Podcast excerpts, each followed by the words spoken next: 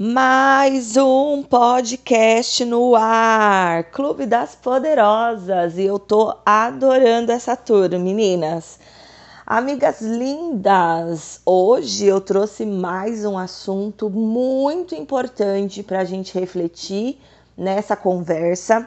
Eu quero agradecer vocês por estarem acompanhando cada episódio aqui animadas e hum, compartilhando comigo tudo que vocês estão achando, né, as suas reflexões, isso é muito legal. Me procurem sempre, porque eu amo compartilhar aprendizados e também amo saber o que vocês estão pensando e também aprendendo em relação a tudo que eu produzo de conteúdo, seja aqui ou em qualquer outra rede social. Amigas, hoje eu estou trazendo aqui um assunto sobre a perfeição. E não só o conceito da perfeição, mas eu quero conversar com vocês sobre a imposição dessa perfeição que nos circunda, que fica rondando a nossa vida ainda, né, amigas? Porque a gente aprendeu, né, desde cedo, que precisamos ser perfeitas, e como perfeição, aqui eu vou me referir ao padrão de beleza, de comportamento imposto, que teoricamente a gente deva seguir. E desde criança falam pra gente que precisamos ser muito inteligentes, nos vestir de forma impecável, nos comportar de maneira recatada, quieta. A gente ouve, tenha modos, uma menina não fala palavrão, fecha essa perna. Uma menina linda como você não pode se comportar desse jeito. Ei, ajeita esse cabelo, tá parecendo um molequinho. Muitas de nós, desde cedo, aprendeu que precisa fazer serviços domésticos, ajudar a mãe em casa, para porque você é uma filha menina, né? Uma filha mulher. Enquanto seu irmão, seu pai, você, eles ficam ali divertindo, fazendo o que eles querem, né?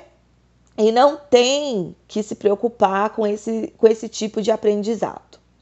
E também dizem pra gente, depois que a vida vai, né, passando, a gente vai crescendo e as exigências vão aumentando e dizem que a gente precisa ter um corpinho perfeitinho, magro, né? Aquele que você vê na televisão, nas novelas, que é totalmente imposto pela mídia. É um corpo sem muitas curvas naturais, sem marcas, não pode ter marca, gente. É um corpo completamente comum. O cabelo tem que ser impecável, né? Tem que ser lisíssimo, sedoso, aquele cabelo de comercial de shampoo que você vê na televisão. E muitas mulheres, ah, inclusive, se esforçam com mil produtos carésimos para conseguir atingir esse objetivo do liso perfeito, do cabelo incrível e brilhante. E somos cobradas para estar em relacionamentos sérios também. Senão, você fica para titia, não é assim, amigas? Porque as pessoas começam a achar que tem alguma coisa errada com você, por você estar solteira, por você não querer casar ou ter filhos. Ao contrário do homem, que se acontecer da mesma forma, ele escolher ficar solteiro, livre, ele, ó, é aplaudido e enaltecido. Afinal, é como se fosse o papel da mulher: casar, ter filhos, cuidar de, da casa dos filhos. Não é verdade isso, amigas? Alguém aqui está se identificando com esses ensinamentos que ocorreram, que foram impostos durante toda a nossa vida? Por muito tempo, realmente, esse foi o papel da mulher. Muitos diziam né, que a mulher não servia para outra coisa a não ser isso que a gente está falando aqui. Parece um discurso antiquado. Até, infelizmente, a gente perceber hoje em dia tudo isso ainda enraizado na nossa cultura e nas cobranças que recaem sobre nós mulheres. Olha, lindonas, a gente também depois é foi cobrada, né? Porque a gente começa a precisar ser boa mãe, perfeitas mães, perfeitas esposas, perfeitas nas profissões, porque aí a mulher, ela cuidava de casa, cuidava de filho. Então ela tinha que ser perfeita mãe, perfeita esposa, né? Perfeita nora, ali no ramo da família. Aí depois a mulher foi buscar por esse direito de estudo, esse direito de profissão. E aí, quando ela entra no mercado, ela ainda tem que ser uma perfeita estudante, uma perfeita profissional, né? Uma perfeita filha, um, ou seja, gente, temos que ser perfeito em tudo que a gente faz. Se a gente sai dessa linha, a gente é cobrada, é julgada, tem um dedo apontado. E muitas vezes a gente teme mostrar tudo isso. Porque mulher não serve para isso. Viu? Mulher não serve para essas coisas. A gente vive uma eterna guerra interna para nos manter sempre nesse controle de nós mesmas e não deslizar nem para esquerda nem para direita, porque a gente precisa suprir o que estão esperando de cada uma de nós. Amigas, é importante compreender que nenhuma dessas características que eu citei aqui são em si necessariamente algo ruim. A questão que eu quero colocar nessa conversa de hoje é a imposição, é a cobrança e as escolhas, esses três pontos. A ideia de que por você ser mulher, você precisa seguir esse padrão, a cobrança que te pressiona de várias maneiras, de forma explícita e de forma implícita também, para que você siga. E o quanto essa pressão faz mal a tantas mulheres. E também a importância de nós podermos escolher por conta própria as coisas, como queremos ser, como queremos fazer, ser respeitadas a nossa maneira de ser e de fazer todas as coisas. E além disso, também essa urgência pelo respeito ao nosso gênero feminino em todos os aspectos. E eu vou explicar um pouquinho dessas coisas aqui.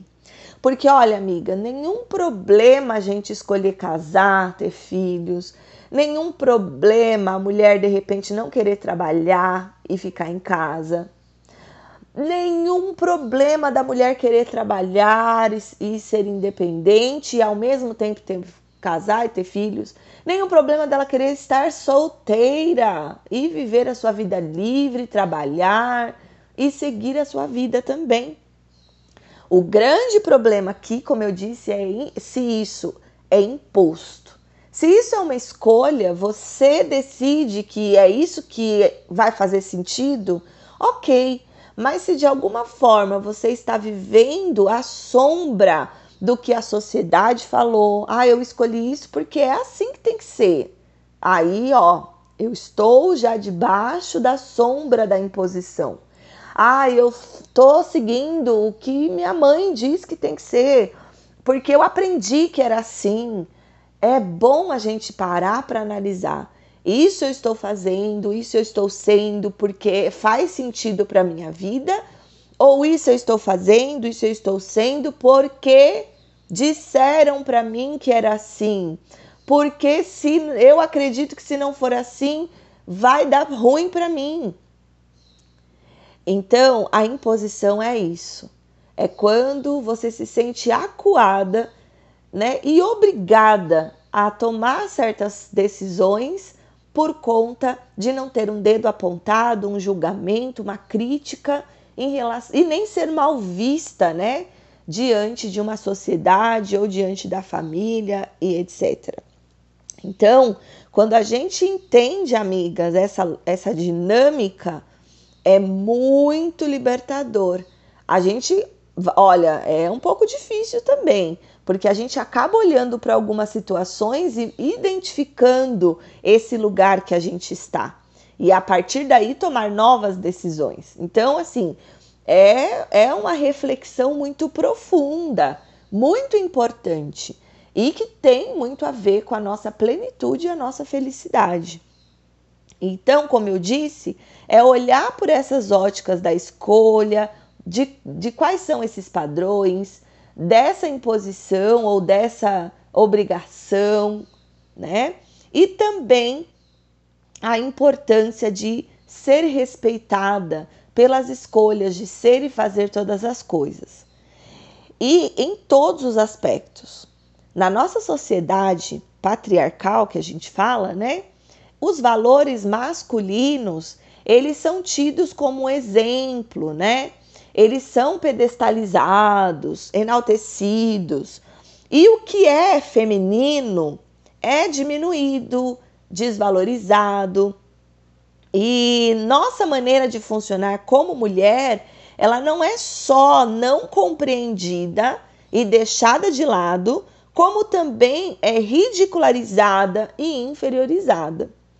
Homens e mulheres, no geral, de fato, têm maneiras diferentes de funcionar.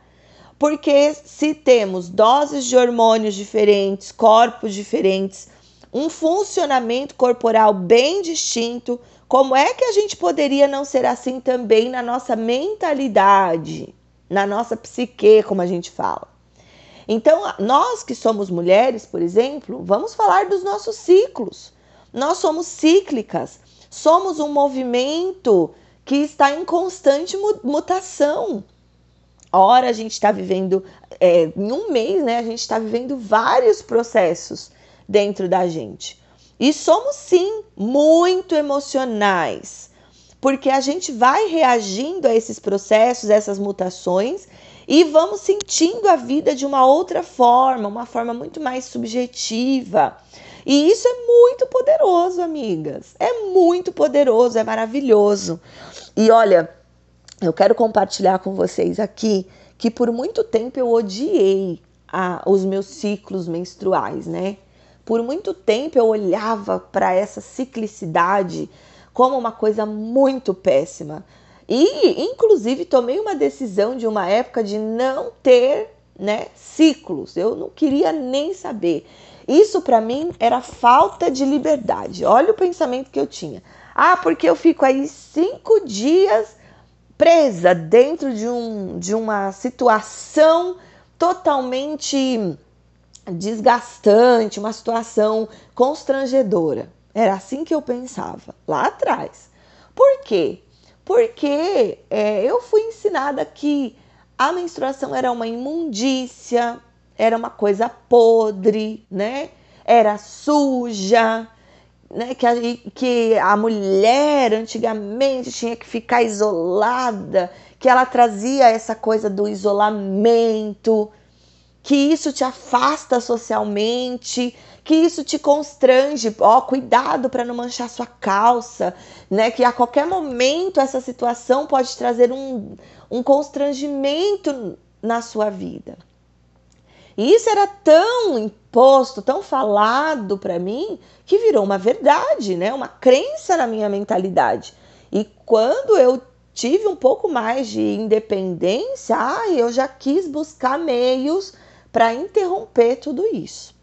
E ó, amigas, é, isso mudou para mim quando eu dei, eu fiz um treinamento chamado Autoestima na Prática, né? Que é um treinamento que eu deixo sempre disponível para as mulheres, que onde eu ensino na prática como desenvolver o amor próprio, eu ensino como você fortalece a autoestima, eu ensino sobre os sete pilares indispensáveis da autoestima.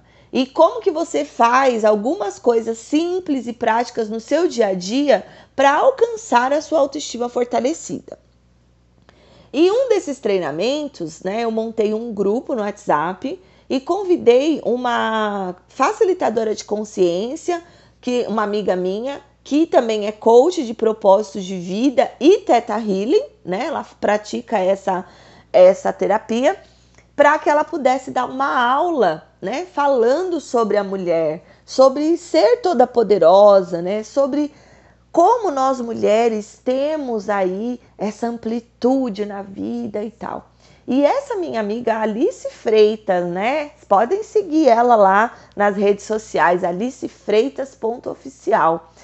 Ela, ela foi tão sábia, ela levou para o nosso grupo uma aula falando sobre ciclicidade. E ela coloca o, o, o ciclo da mulher como algo totalmente que é o que nos diferencia, como o nosso superpoder, entende? E ela faz uma pergunta ali naquele momento: O que é ser mulher? Como você enxerga o seu ciclo? O que foi ensinado para você sobre isso? E olha, amigas, eu, como uma coach experiente nessa área de autoestima, controle emocional, inteligência emocional, ainda te absorvi, ainda pude absorver ali mais conhecimento. E é por isso, amigas, que eu digo para vocês: quem acha que aprendeu tudo na vida não entendeu nada do que é essa vida.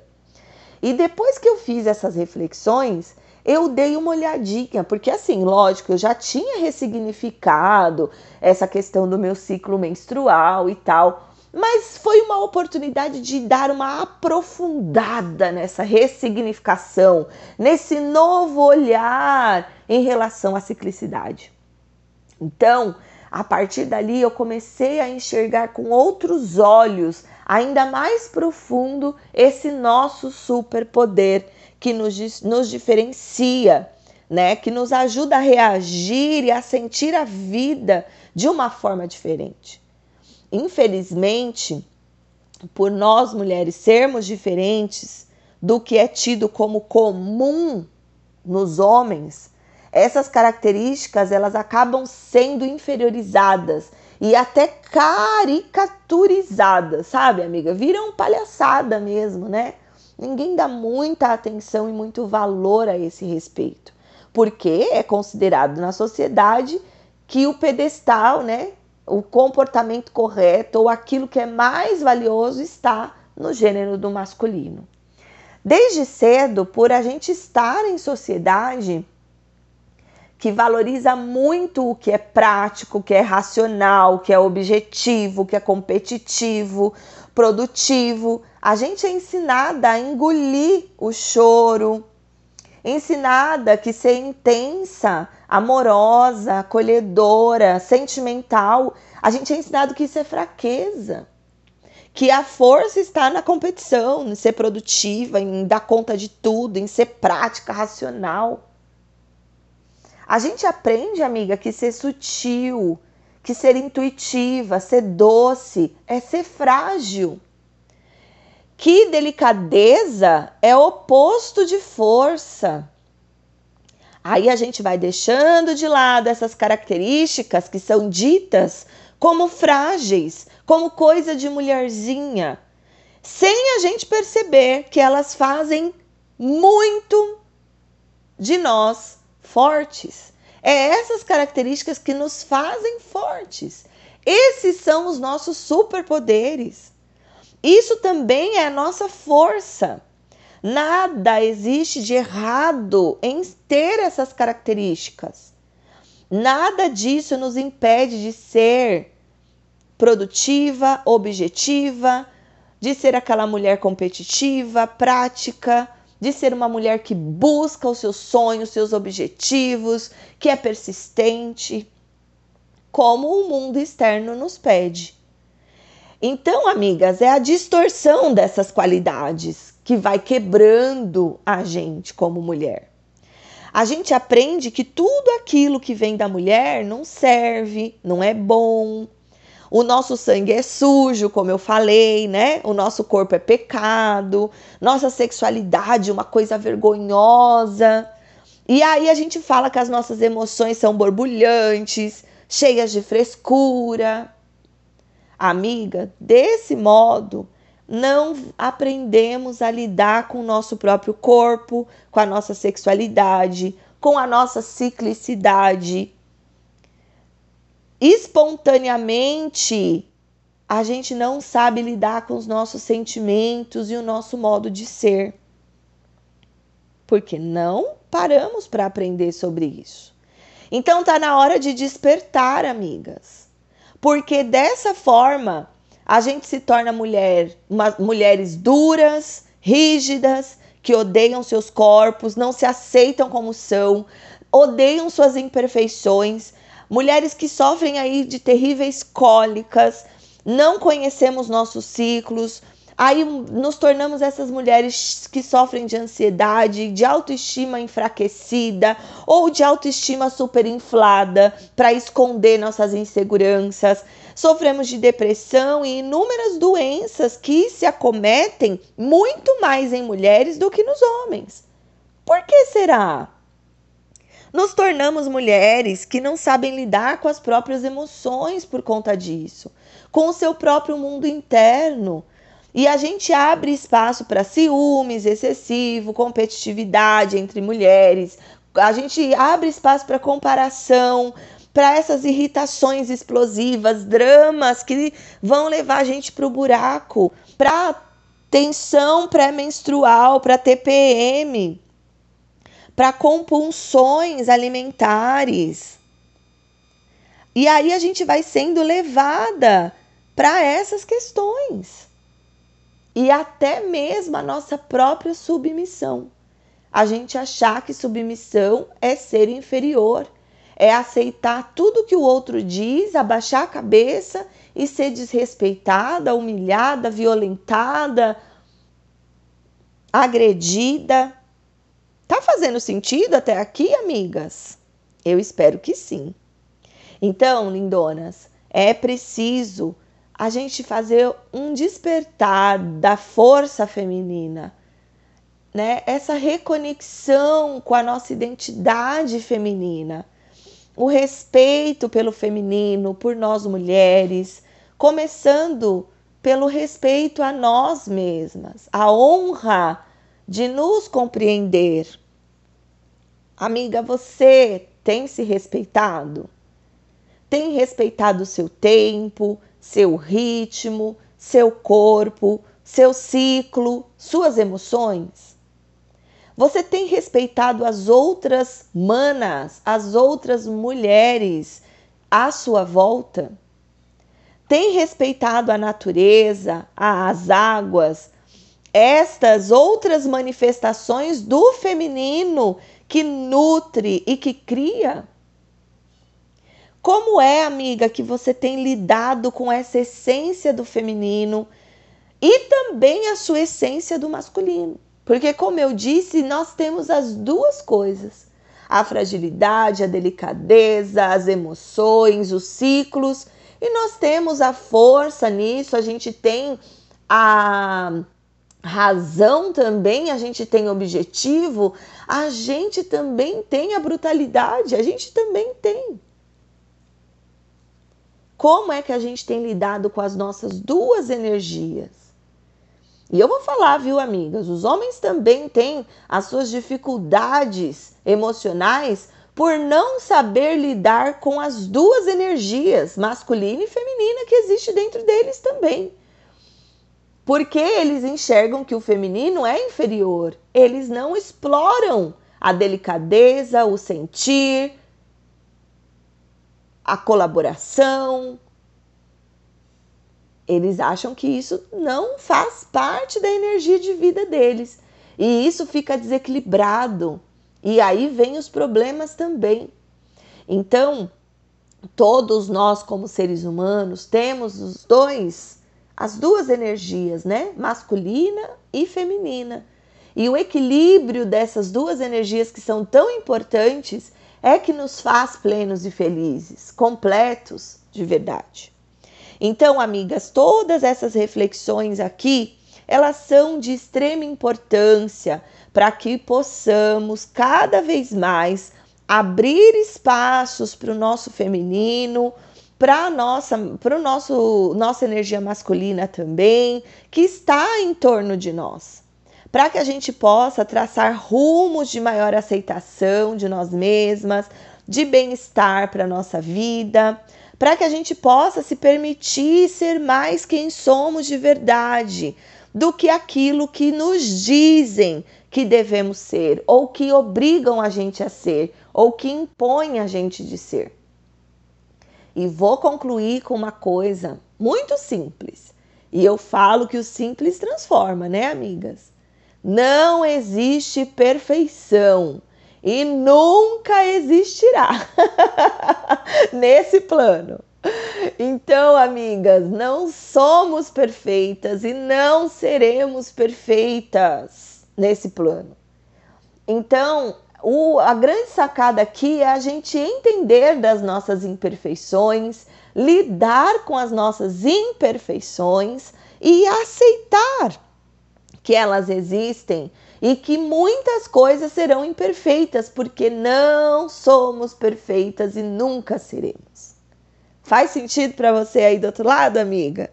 Como foi esse aprendizado para você hoje? Lembra de me mandar, lembra de comentar comigo, né? Essa sua reflexão e é sempre muito bom participar aqui toda semana com vocês nesse podcast. Amiga linda, lembre-se que você nasceu para ser plena e feliz. Tome posse disso todos os dias e até o próximo episódio.